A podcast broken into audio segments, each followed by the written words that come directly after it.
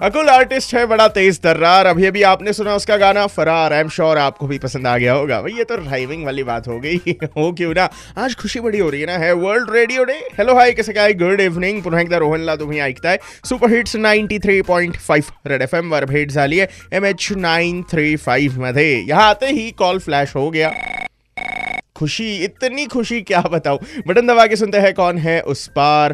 मैं तेजस्विनी बात कर रही हूँ। हाय तेजस्विनी कैसे हो आप? Yes I am fine and first of all a very very very happy radio day to you thank you so much and wish you the same म्हणजे मला तर रेडिओ खूप आवडतो आणि रेडिओ म्हणजे फक्त ऐकण्यापुरताच नाही तर एक टू वे कम्युनिकेशन जसं आपण पण फ़ोन करून बोलावं असंही मला वाटतं. आणि याच्यामध्ये आपण मोकळेपणाने आपले विचार व्यक्त करू शकतो. आणि मला खरंच खूप आवडतं रेडिओ ऐकायला कारण नवीन नवीन गोष्टी आणि ऍड्स असतात त्याच्या प- पासून पण आपल्याला खूप नवीन गोष्टी ऐकायला भेटतात. डेफिनेटली तेजस्विनी. अदरवाइज तू काय करतेस? सो मी टेन्थमध्ये आहे यावर्षी. क्या बात है यार. एक्झामच्या डेट्स आता जवळ येत आहेत. आर यू नर्वस अभ्यास तसा झालेला आहे. गुड गुड गुड मला वाटतं रेडिओमुळे किंवा इतर एंटरटेनमेंटच्या माध्यमांमुळे थोडंसं का होईना प्रेशर जे आहे किंवा टेन्शन जे आहे ते कमी होतं राईट हो.